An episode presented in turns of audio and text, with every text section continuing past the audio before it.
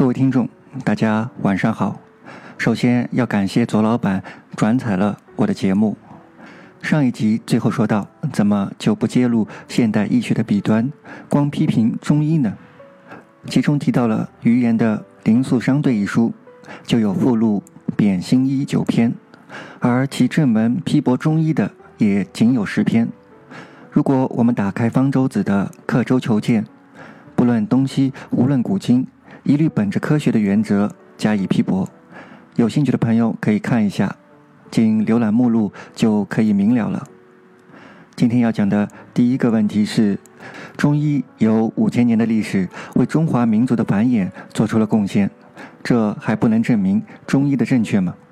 当然，也有人会夸大的说，没有中医，中国人就死绝了。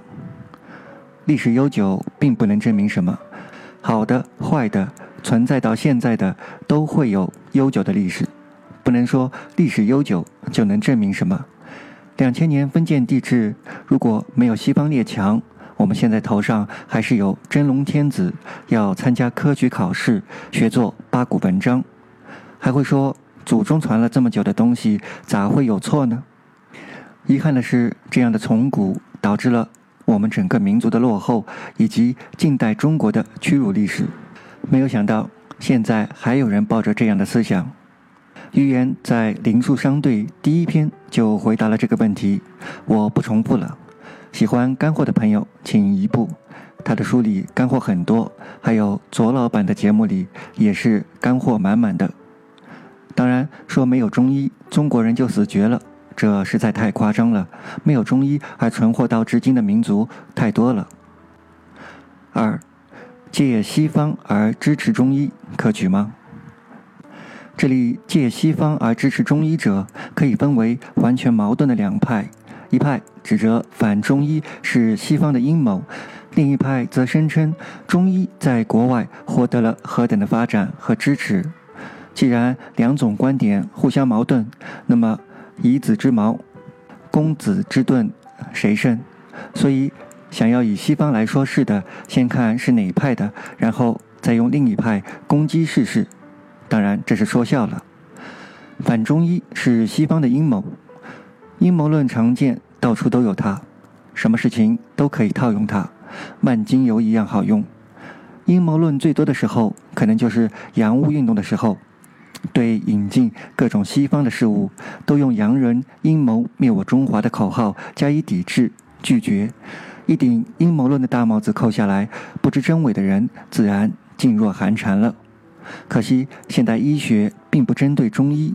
在他面前，西方古代医学一样受到打击，而且是首先打击的。现代医学之所以占据统治地位，可以说是靠事实、靠实力，而不是靠什么阴谋诡计。另外，一场战斗比拼的是实力，而不是小动作。没有实力，在自己家里打也赢不了；有了实力，打出去我们也不怕。我们不是赶紧去抚纯精、发展和强化自己，而是在自己的国内都主旨讨论、抵制、批评意见。竟然要用阴谋论来主持言论，难道有阴谋我们就不要讨论批评中医了吗？是不是有阴谋就不要开展批评和自我批评了呢？借西方说中医的另外一派。这是指出中医在西方获得了认可，反而中国人自己不承认。中医在西方的发展如何，我不知道，没有去过外国，没有调查就没有发言权。但《批评中医》一书中有专门一章《中医扬威海外的真相》，对此感兴趣的朋友可以去听一下，讲了在美国、日本、英国的情况，我也不重复了。当然。批评中医出版很久了，现在情况如何？是否发生了变化？不得而知。如果有确实的证据，不是道听途说的，倒是可以提供出来。因为虽然现在信息发达，但依然谣言满天。不说国外，离开二三百公里，杭州 G 二零开会之前就有各种谣言满天飞了，更何况国外的事情呢？很多人都认为西方人的科学素养比较高，发达国家的人会比我们更有科学精神。其实不然，大家都是人，西方人也不比我们更聪明，更有科学素养。他们也有愚昧落后的一面，一样在科普的过程中遭到各种抵制和阻力。让我引用《地球上最伟大的表演》一书第一章中的内容来说明：现在的科学教师所处境况并没有好到哪里去。当科学教师尝试着详细解释生物学的主要思想和基本原理，忠实地将生命世界还原于历史背景中，探索并解释生命的本质时，他们被不断的打扰、妨碍、欺侮，甚至面临着失去工作的威胁。最起码，每次他们的时间都会被浪费一部分。科学教师很可能收到来自父母的恐吓信。被迫忍受讥讽的嘲笑，并受到被洗脑的学生的近战攻击。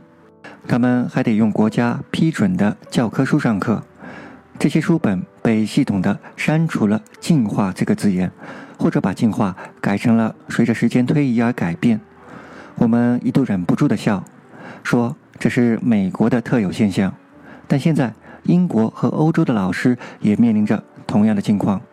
部分是由于受到美国影响，但更重要的原因是课堂上信奉伊斯兰教的学生日益增多。这样一本进化的书，在开头几章都在反驳宗教的言论，实在不符合我的胃口。我要的干货呢？打开《盲眼钟表匠》一书，也是如此。可以说，这些写给普遍信仰基督教的西方人的科普书，并不适合中国人来读。书中的阐述都是围绕宗教的荒谬说法在反驳，这就像我们中国的科普是针对中国人的疑问而展开的，西方人并没有这样的问题一样。东西方在科普上都有各自的问题，而且问题都很类似。有兴趣的朋友可以试一下，如没有上帝，人类从哪里来？就像没有中医，中华民族怎么繁衍？再如。基督教有上千年的历史了，自然是对的。难道古人那么笨？再如，不懂基督、没有读过圣经，就不要谈论。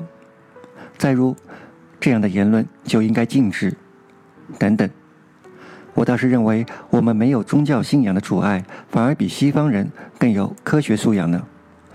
有人说，菲尔普斯也拔火罐，菲尔普斯拔火罐的问题。左老板已经有一集节目讨论过了，我也不重复了。这里要声明一下，对于那些心急要听干货的朋友，请移步左老板的节目或批评中医和灵素商队的节目。我不觉得我能说的比他们更好、更透彻了。好了，今天就先到这里。最后要说的是，本人才疏学浅，错漏难免，各位听众，请多担待。喜欢本节目的朋友，请积极打赏支持本电台。最后，感谢各位的收听，各位听众，晚安。